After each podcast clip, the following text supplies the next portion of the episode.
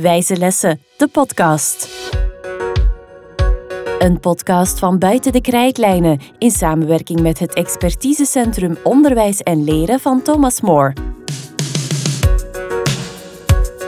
Aflevering 6. Laat leerstof actief verwerken.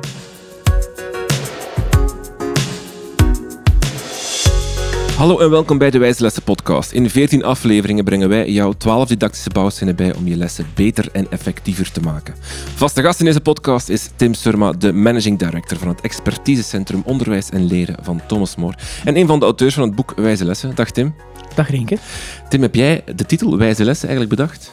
Ja, de titel Wijze Lessen vat voor ons wel samen wat, wat eigenlijk ons... Uh, ons doel is. We willen wijs onderwijs. En wat er natuurlijk ook uh, eigen is aan het dialect in Oost-Vlaanderen, is iets dat uh, wijs ook gewoon heel tof is. Ja. En uh, dat is iets dat dan vooral in Nederland minder begrepen wordt, maar dat is dan een beetje tong-in-cheek voor ons.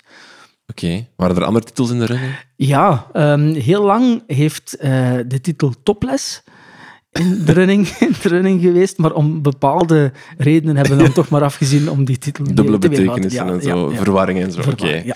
Wie heb je meegebracht vandaag voor deze aflevering? Christel van Ooijwegen. Zij is uh, collega bij het expertisecentrum. Zij coördineert daar de professionaliseringsinitiatieven van het centrum. Uh, Christel heeft um, heel lange ervaring opgedaan in het uh, secundair onderwijs. En na masteronderwijswetenschappen ook lesgegeven aan de lerarenopleiding in Karel de Grote. Twintig jaar voor de klas gestaan, hè, Christel, als ik goed geïnformeerd ben. Mis je het soms? Um, ja, omdat ik nu nog meer uh, zou willen weten hoe het uh, voelt, hoe het is om die bouwsteen ook echt toe te passen in ja. de lessen. Ik heb wel de chance gehad dat we het boek aan het schrijven waren op het moment dat ik nog les gaf. Okay. En dat ik dus heel veel zelf heb uitgeprobeerd en uitgetest in de les. Dus dat was ja, ja. ja al, al, een enorme meerwaarde. Ik heb dus echt zelf alles uh, meegemaakt. Maar dat zou ik nog wel verder willen ontwikkelen. Oké. Okay. Laat de leerstof actief verwerken is de bouwsteen waar we het vandaag over gaan hebben. Ehm, misschien beginnen met de term actief. Wat verstaan we daaronder? Ik ga antwoorden met een quote uh, van uh, Daniel Willingham, die um, in zijn voor mijn part baanbrekend boek Why Don't Students Like School schreef, wat blijft kleven of wat je uh, onthoudt, dat is hetgeen waar je het meest hebt moeten over nadenken. Dus, of geheugen is het residu van de, de activiteiten die je moeten verzetten hebt om, uh, om dat denken te faciliteren. En dat is eigenlijk het, uh, het, de achterliggende gedachte achter die bouwsteen, laat actief verwerken, uh, duiden wij hier in ons boek op cognitieve activatie. Dat wil zeggen, ehm, werkvormen of aanpakken die kinderen verplichten om hen te laten nadenken over leerstof.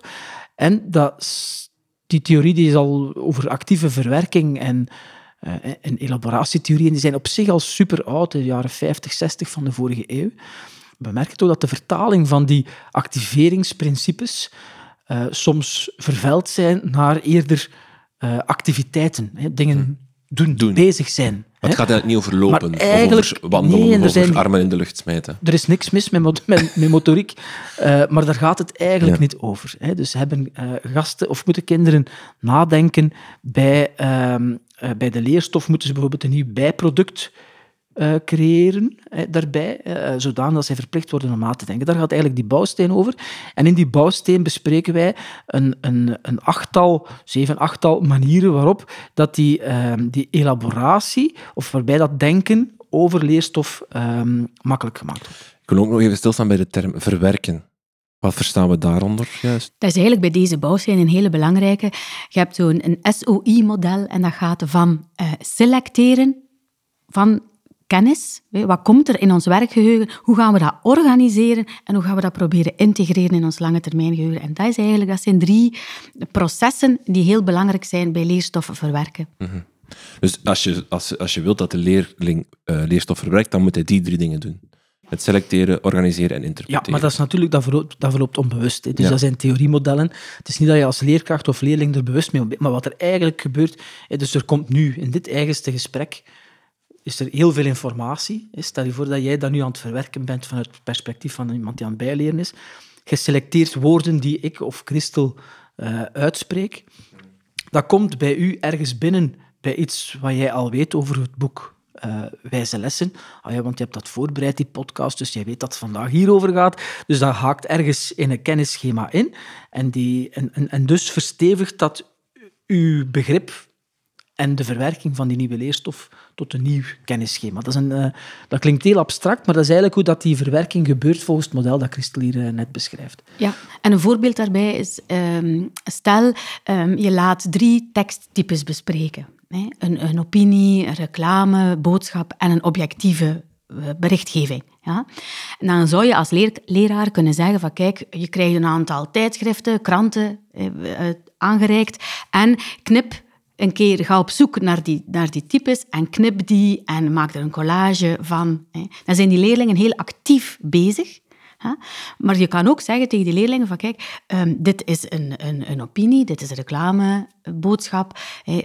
Wat zijn de gelijkenissen, wat zijn de verschillen? Kan je de ene boodschap omzetten naar de andere? Welke bewoordingen moet je daarvoor aanpassen? En dan merk je vanzelf dat je in die tweede opdracht eigenlijk um, ja, die leerlingen veel dieper laat nadenken over wat die drie teksttypes bijvoorbeeld zijn. En dat is eigenlijk zo een, een, een eh, belangrijk verschil. Actief, het gaat niet over fysiek actief bezig zijn of geëngageerd zijn. Want we hebben dan vaak de indruk na zo'n les van ah ja, het is een goede les geweest, we eh, ze, hebben, ze hebben goed gewerkt, ze hebben goed gepresteerd. Maar ja, is er echt een verwerking dus? Dat selecteren, organiseren en integreren, is ook echt gebeurd in die les? Is dat ook echt dat het gevolg van de opdracht die ik, eh, die ik gegeven heb? Is het het verschil bij een leerling die een tekst markeert en een leerling die een tekst samenvat? Is dat het verschil tussen een meer passieve aanpak en een actieve aanpak? Als in een leerling die gewoon die tekst een beetje leest en zo wat woordjes markeert en dan denkt, ik heb het gestudeerd, ik kan het, tegenover een leerling die die tekst leest en dan denkt, oké, ik ga die herschrijven, ik ga die samenvatten, ik ga die uh, uitleggen aan, mijn, aan, mijn, aan, ons, aan ons ma. Zo, mm -hmm. ik denk dat, dat je hier, ja, ik denk dat je hier de kern van de zaak aanhaalt, als het echt puur gaat over zelfstandige verwerking, studeren enzovoort, dan gaan we zeker in de laatste bouwsteen verder op in. Maar hier gaat het eigenlijk over de, de aanpak, de werkvormen die je in een, uh, in een klas kiest, de effectiviteit ervan, die staat of valt met de graad van uh, moeten nadenken over die, over die ja. leerstof zelf. Dus die activering en, dat je ja, wil ja. bij de leerling. En dus als jij dan zegt over dat markeren, lees een tekst, dat kan je perfect als opdracht geven. Hè. Dat moet je vaak doen, voor mijn part zelfs. Lees dat stuk tekst in, in je klas. Uh, de eerste keer lezen, maar dan, dan kun je bijvoorbeeld zeggen, nu verwacht ik daar een bijproduct van. En, en dat bijproduct, dan kun je, of zoals gezegd, als je een samenvatting verwacht, een outline uh, die erbij hoort, een mindmap, of je verwacht dat uh, leerlingen de, de, inhoud kort samenvatten en dat verklaren aan zichzelf, of aan een buurman, of aan een klas, of uitleggen aan whatever it may be, dat zorgt ervoor dat, die, dat je dus wel verplicht moet worden om na te denken over de leerstof, terwijl de keuze van een werkvorm uh, op dit moment te veel de nadruk zelf krijgt. Snap je? Dat, dat je dat, we merken dat in, in hoe lessen voorbereid worden enzovoort. Er bestaan heel veel boeken met uh, activerende werkvormen. Daarbij ben ik dan altijd heel benieuwd naar op welk moment zijn die leerlingen hier nu echt aan het denken. Ja? Of zijn ze gewoon, worden ze bezig gehouden? Hè? En, en dat hebben we ook eigenlijk moeten leren. Hè? We hebben vroeger zelf um, vanuit de gok begeleiding op school hebben wij ook een bundeltje, ja, de gelijke onderwijskans, een bundeltje gemaakt, activerende werkvormen. En toen um, lag bij ons ook nog de nadruk op dat echt actieve. Het is maar gaandeweg en door er steeds meer over te lezen en het boek te schrijven en onderzoeken te lezen, dat, we, dat, dat het besef ook echt gekomen is van het gaat over dat cognitief actief leren. Want dat is wel ja, misleidend voor leraren misschien, of, of wat verwarrend. Of, ja, maar het, zit hem echt wel daarin. Ja, en het, het een hoeft natuurlijk het ander niet uit te sluiten. Hè. Cognitief actief leren zegt niks over de motorische bezigheid van... Dus je, kunnen stil, dus je kunt een klas hebben die muisstil is. Twintig kinderen die gefocust aan het kijken zijn naar iets, of het luisteren iets, of aan het lezen. En dan wordt er keihard nagedacht en keihard veel geleerd. Terwijl je zou kunnen zeggen, oh, zo'n passieve klas puur op zicht. Hè. Uh, omgekeerd kunt je ook een klas hebben van twintig die perfect stil zijn en die inderdaad allemaal aan het slapen zijn. Hè. Dus dan gebeurt er geen cognitief actieve verwerking, Je hebt uh, activiteiten waarbij groepswerken zijn, waarbij de, leerlingen uh, rondlopen en zegt, oh, hier is actief, hier wordt veel geleerd. Maar als je echt gaat luisteren naar wat mensen bezig zijn, dan hoor je dat dat eigenlijk niks van doen heeft met, met de opdracht die je eigenlijk voor ogen hebt. En dan leek het een actieve les te zijn, maar is er eigenlijk niks geleerd. En uh, het is, dat is eigenlijk het, het overkoepelende de overkoepelende boodschap van deze bouwsteen. Jullie, jullie noemen dat productieve leerstrategieën, de, de werkvormen of manieren die je, aan, uh, die je gebruikt om je leerlingen actief te doen leren. Is dat omdat je dat bijproduct wilt? Ja. ja. Dat daar de productieve van komt? Ja. Het productieve is een vertaling die we eigenlijk uh, er zelf bij geplaatst hadden. Het, uh, het kwam van generative learning, dus generatief uh, leren, maar dat die vertaling die was nog nooit eerder gebruikt. We hebben dus productieve uh, leerstrategie gekozen. En het gaat hem inderdaad over het feit dat er een, uh, een bijproduct gemaakt wordt dat of, ofwel papier is, dat mentaal kan zijn, dat kan zelfstandig zijn, dat kan in groep zijn, enzovoort. En je hebt maar, een aantal verschillende ja. leerstrategieën hè, die ook in het boek komen. Elaboreren is de eerste. Ja. Dat wil zeggen? Diepe vragen stellen. Ja. Waarom zit iets in elkaar? Hoe komt dat? Wat is het verschil met iets anders? Je hebt zo die vijf W1H-vragen. Wie, wat, waar, waarom. Um, en dat is een manier, want een bijproduct moet niet altijd iets fysiek zijn, maar dat je jezelf die vragen stelt bij je leerstof. Je leest, leest een stuk en dan komen die erbij. Mm-hmm. Um, dat is bijvoorbeeld dat, dat elaboreren. Kan een leraar ook heel hard uh, modelleren, demonstreren in de klas door samen met leerlingen die vragen al te stellen en hoe mm. ja, uh, leerlingen ook te stimuleren om dat dan later thuis uh, ook te doen, op het mm. moment dat ze zelfstandig gaan, gaan studeren. Mm. zelf verklaren? is ook een, een, een productieve leerstrategie? Ja, leerlingen die uh, informatie, uh, ja, leerstof uh, aan zichzelf uitleggen. Die dus echt, wat is dit nu, welke stappen heb ik hier nu gezet? Ehm, die, die dus met andere woorden nagaan waarom iets is. Um, de bedoeling is dat dat, dat, dat bij bijna al die, die productieve leerstrategieën veronderstelt je wel enige vorm van voorkennis. En dat wil zeggen dat je dus er niet mee, mee, mee start bij aanvang. Hè. Dus je hmm. gaat niet uh, zeggen, kijk, uh, goedemorgen beste leerlingen, hier is een redoxreactie, leg die niet uit aan jezelf. Ja, dat lukt natuurlijk niet, omdat er nog niks is om aan uzelf uit te leggen. Dus dat is eigenlijk een volgende fase. Um, maar het is wel de bedoeling dat er, als die, die redoxredactie uitgelegd wordt, ja. dat dan de leerling ja, daar wel bijvoorbeeld door ja. het aan zichzelf uit te leggen of aan zijn buurman uit te leggen, mee aan de slag gaat. Die stap je krijgt bijvoorbeeld een uitgewerkt voorbeeld van zo'n redoxreactie, waar er echte stappen in staan die die de logica van, van dat proces bevatten. En dan vraagt je aan, aan een, een opdracht is, oké, okay, leg dat nu aan jezelf uit, leg dat aan je buurman uit, enzovoort. En dat is, een, dat is uh, wat in, die, in, dat, in dat zelfverklaren uh, vervat zit. Men heeft daar ooit onderzoeken uh, rond gedaan, Michelin Shi, een Amerikaanse wetenschapper, en die, die, die vond dat het geven van wat zij noemt prompts, dus hints van nu moet je dat proberen uitleggen aan elkaar, zodat dat een bepaalde gewoonte wordt. Dat zorgde ervoor dat leerlingen veel diepgaander echt inzicht kregen in, in het aanleren van procedures. Mm. Redoxreactie is een procedure. Bij taalvakken heb je ook bepaalde procedures die soms gevolgd moeten worden enzovoort. Dus zelfverklaren is, is een hele sterke aanvullend, dat aanleren van, dat, van die actieve verwerking is ook een hele interessante om echt in de klas uh, te doen. Het is niet voor niks dat de, de meest gekozen leerstrategieën zich bevinden bij dat markeren, passief markeren en daarna stoppen, um, herlezen en er dan niks meer mee doen met die leerstof. Leerstof overschrijven, leerlingen voelen dat ze wel actief iets gedaan hebben, maar eigenlijk in hun brein doet dat daarom niet zo heel veel. Dus dat leraren en leerlingen er ook bewust van maken en dus samen met, met hen um, die activiteiten in de klas opzetten en er ook over praten. Van kijk, wat we nu aan het doen zijn, zorg dat die leerstof georganiseerd wordt in je brein. Door iets te verklaren, door iets uit te leggen aan een buur, merk je van, hm, mijn redenering klopt niet helemaal, ik moet toch nog eens gaan kijken. Um, ja, en dat is, dat is uh, ja, heel waardevol. Samenvatten, is er ook eentje? Uh, liefst via de Cornell-methode? Goh, dat kan. Maar nu, nu, nu richt jij al heel sterk op, uh, op uh, papieren samenvatten. Ja. Het principe achter samenvatten is dat je de kern uit, een, een, uit, uit iets haalt. Kan ook dat mondeling, kan, mondeling dat kan schriftelijk zijn.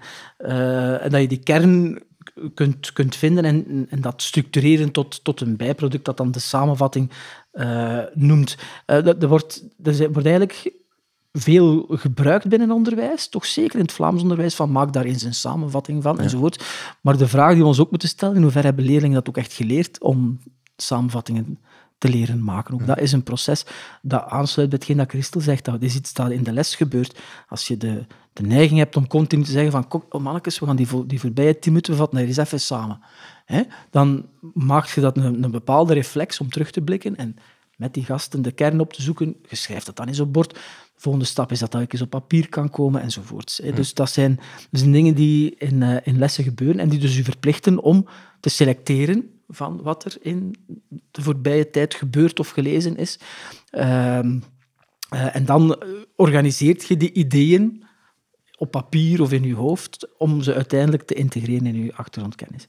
Het mooie van zo'n Cornell-samenvatting is ook dat je ja, aan de rechterkant, het brede deel van je blad eigenlijk, dat je daar die eh, gedachten ordent in bullet points, in, in, een structuur, mag, woord en beeld mag je combineren, pijlen trekken, al die zaken.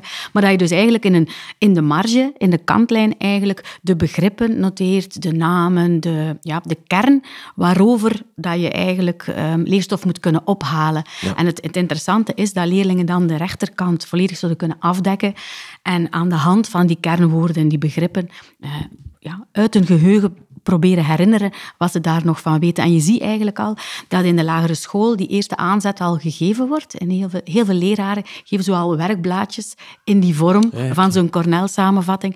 In het secundair onderwijs heb ik ook gezien dat leerlingen, zeker in de eerste graden, dat... eh, dat heel fijn vinden om zo te werken, omdat ze ook echt met die samenvatting nog iets kunnen doen. Want als je gewoon een minder kwalitatief afkooksel maakt, heb ik aan de lerarenopleiding dan gezien, als studenten samenvatten en ze maken eigenlijk een kwalitatief minder sterk bijproduct, omdat nu eenmaal, ja, zij beginners zijn, je kan het hen niet kwalijk nemen, maar dan moet je die samenvatting nog leren. En als je dan ervoor zorgt dat je kan ophalen wat je geleerd hebt, dan... ehm, ja, dan heb je er nog iets aan. Ja, maar we, merken wel, naarmate leerlingen ouder worden, dat het interessant kan zijn om ehm, rechtstreeks in een cursus te werken. Wat ik nu zou doen, mocht ik nu nog lesgeven aan een lerarenopleiding, is mijn eigen cursus voorzien van een hele brede kantlijn. Dat studenten daarin de kern kunnen schrijven en dat ze kunnen leren rechtstreeks uit de cursus. Ze hebben altijd de juiste info. Ehm, ja, ze kunnen ophalen, kijken wat ze nog ontbreken. Dat, en, en dan zie je dat, dat ouder wordende studenten minder die echt volledige samenvattingen gaan maken. Dat duurt ook heel lang. Maar dat zou een manier zijn om een, een meer volwassen vorm van een, van een Cornell-samenvatting te, te gebruiken, of een Cornell-schema te gebruiken. Eh, uitleggen is ook zo'n eh, een productieve le- eh, leerstrategie. Daar hebben we het al, al even over gehad. Expertgroepen komt daar dan wel bij, als zo'n soort van werkvorm die daar wel handig bij is. Kun je die even uitleggen wat die juist inhoudt? Ja, bij de, de werkvorm expertgroepen ga je eigenlijk je klas gaan onderverdelen in x-groepen, eh, waarbij elke groep expert wordt in iets. Hè? Dus eh, eh, groep, groep 1 ehm, leert, of de- zaakvakken zijn daar heel geschikt voor. Hè? Ik heb dat destijds voor aardrijkskunde een paar keer gedaan. Een bepaalde groep verdiept zich in iets van werelddeel A, andere in werelddeel B enzovoorts.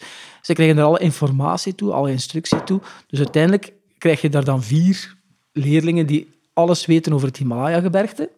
Oké, bij eh, de volgende stap in die werkvorm, dan switcht je eh, de groepen zodanig dat er eh, aan de tafel in je groep verschillende experten zitten. hè. Dus je switcht dat helemaal en dan zit er ehm, iemand van die expert is van het Himalaya-gebergte, iemand over, die alles over het Andesgebergte en dan geeft die ene persoon aan de tafel les aan de andere. Ja, en ehm, dat is het, het lesgeven is eigenlijk een stuk eh, zelfverklaren, next level. Eh, de principes die erachter zitten zijn hetzelfde. Je kunt, denk ik, maar zeggen dat je iets goed eh, echt kunt, als je het ook kunt uitleggen aan een ander. Dat is eigenlijk met zelfverklaren hetzelfde, want je legt het dan uit aan jezelf. Maar de toegevoegde waarde van, ehm, van het uitleggen aan een ander is dat er natuurlijk interactiemomenten zijn waarbij anderen ook nog eens lastige vragen kunnen stellen. Hè, eh, dus dat is, dat is een toegevoegde waarde erbij. We zijn zo bij elk van die, van die productieve leerstrategieën ehm, zetten we ook altijd wat kanttekeningen erbij. Dus ja, daarnet hebben we het al gezegd, je hebt soms voorkennis wel nodig om dat überhaupt te gaan doen. Dat geldt bij elk van die strategieën. De volgende kanttekening die al gemaakt is, is leerkrachten, alsjeblieft, ga er niet vanuit dat leerlingen dat spontaan kunnen, dus het moet ook aangeleerd worden.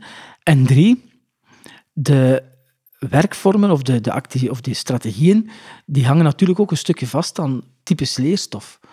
Dus je kunt niet elk van die productieve leerstrategieën gaan toepassen op elke, op elke leerstof. Dus dat is uiteraard aan, uh, aan, aan u als leerkracht om te kijken van ja, de, een samenvatting maken van een les die puur rond vocabulaire draait, lijkt misschien net iets minder uh, zinvol, terwijl dat een, een samenvatting maken in een lesgeschiedenis, waarbij dat je uh, waarbij dat je echt wilt peilen naar inzicht van bepaalde dingen, dan, dat, is, dat is dan wel zinvol. Hè? Dus je, je, moet natuurlijk kijken naar het type leerstof dat ervoor geschikt is. Uh, zelf toetsen is er ook zo eentje, zo'n zo product. En ik, wat ik altijd daar mooi aan vind, of wat ze mij altijd gezegd hebben, is doordat je zelf een toets opstelt, of je maakt zelf flashcards waarop je vragen zet en dan dacht ik aan het antwoord, doe je dat bij product al. Dan ben je al aan het studeren, omdat je zelf al nadenkt over lezen, of welke vraag kan ik hierover stellen, welke en dat je dan al eigenlijk die actieve verwerking doet, en dan ga je daarop oefenen, dat is eigenlijk al... Maar eigenlijk doe je, door gewoon al die toets op te stellen, doe je al een actieve verwerking. Ja, dan, uh, ja, dan genereer je eigenlijk nog een extra hm. um, ja, strategie. Nu, die flashcards, heel vaak zijn die al voorgedrukt. Quizlet is er zo, zo een voorbeeld van. Um, die werken als... Het testing-effect aan zich werkt al supergoed. Als je dan zelf de vragen nog eens bedenkt, dan heb je natuurlijk dat extraatje nog. Ja. Wat we wel zien bij kinderen die uh, zelf testen, dat ze soms vergeten om wel een eerste initiële leermoment te houden.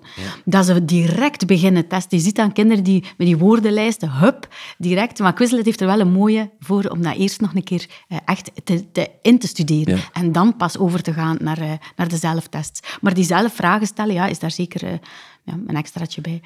Um, hoe productieve leerstrategie en samenwerking, hoe verhouden die zich tegenover elkaar? Is dat een, een, een match made in heaven of kanttekeningen bij te plaatsen? Wel, dat samenwerken, um, je kan in duo's laten samenwerken. En mocht ik nu lesgeven, ik zou daar nog meer gebruik van maken.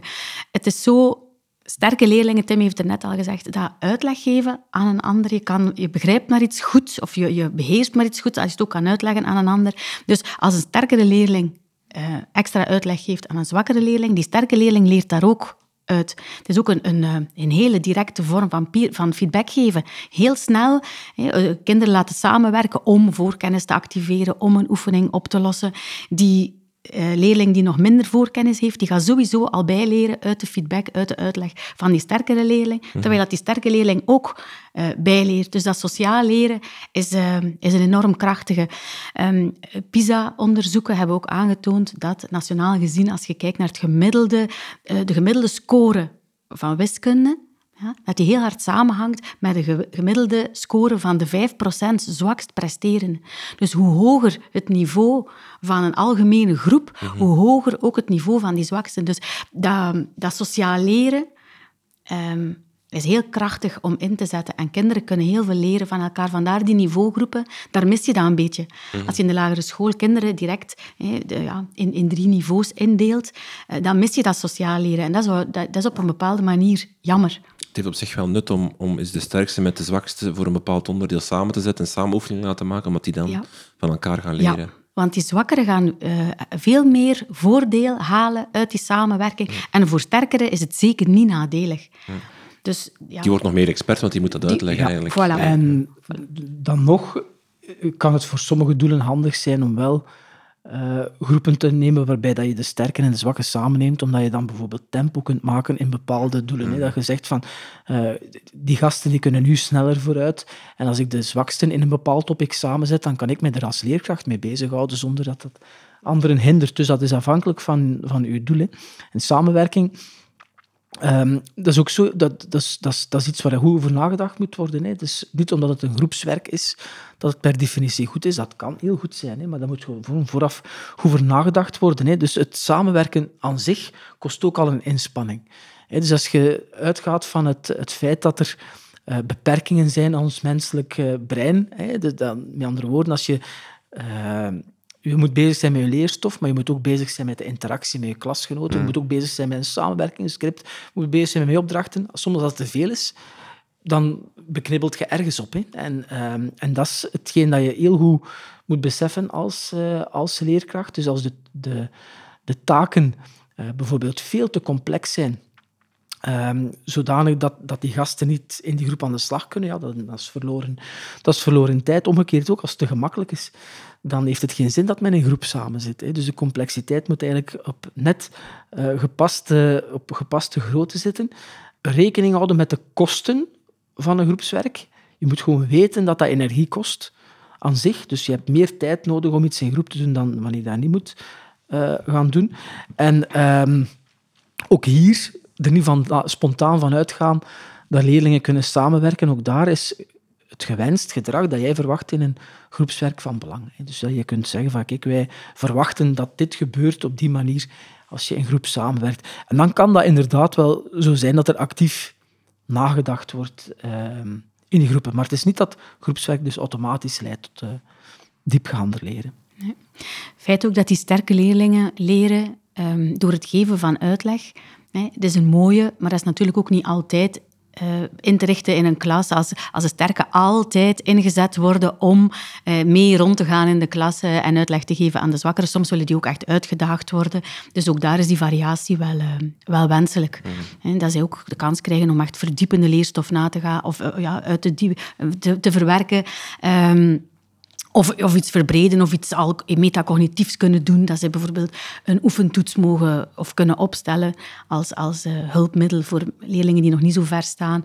er zijn heel veel mogelijkheden om die verschillen te maken, maar eentje daarvan is toch ook ja, die, het geven van peerfeedback aan, uh, aan klasgenoten. In wijze lessen staan de verschillende productieve leerstrategieën mooi uitgeschreven. Er staan ook uh, voorbeelden van werkvormen bij. Maar hebben jullie nog leestips voor luisteraars die meer willen lezen over dat actief verwerken van leerstof? De, het boekje uh, Studeren met succes impliceert eigenlijk wel het, het, de, de, de actie van, van de leerling, maar die gaat eigenlijk heel diep in op die, op die nevenproducten. Dat is een boekje geschreven door collega's uh, Tine Hoofdpaul en, en ikzelf. En die focussen zich dus echt op die op die productiestrategieën. Um, er is ook een blogreeks op onze website over, uh, over verschenen, dus die kan je er ook terugvinden. En als je nog wat dieper um, in gespecialiseerde literatuur wil duiken, dan is er een, uh, een boek, uh, Generative Learning, geschreven door Logan Fiorella en Richard Mayer, um, die, die vooral de wetenschappelijke kant op gaan, maar die toch heel wat aanknopingspunten bieden voor de diep geïnteresseerde luisteraar. Oké, Tim en Christel, heel veel dank voor dit gesprek. Wijze Lessen, een podcast van Buiten de Krijtlijnen in samenwerking met het expertisecentrum Onderwijs en Leren van Thomas More.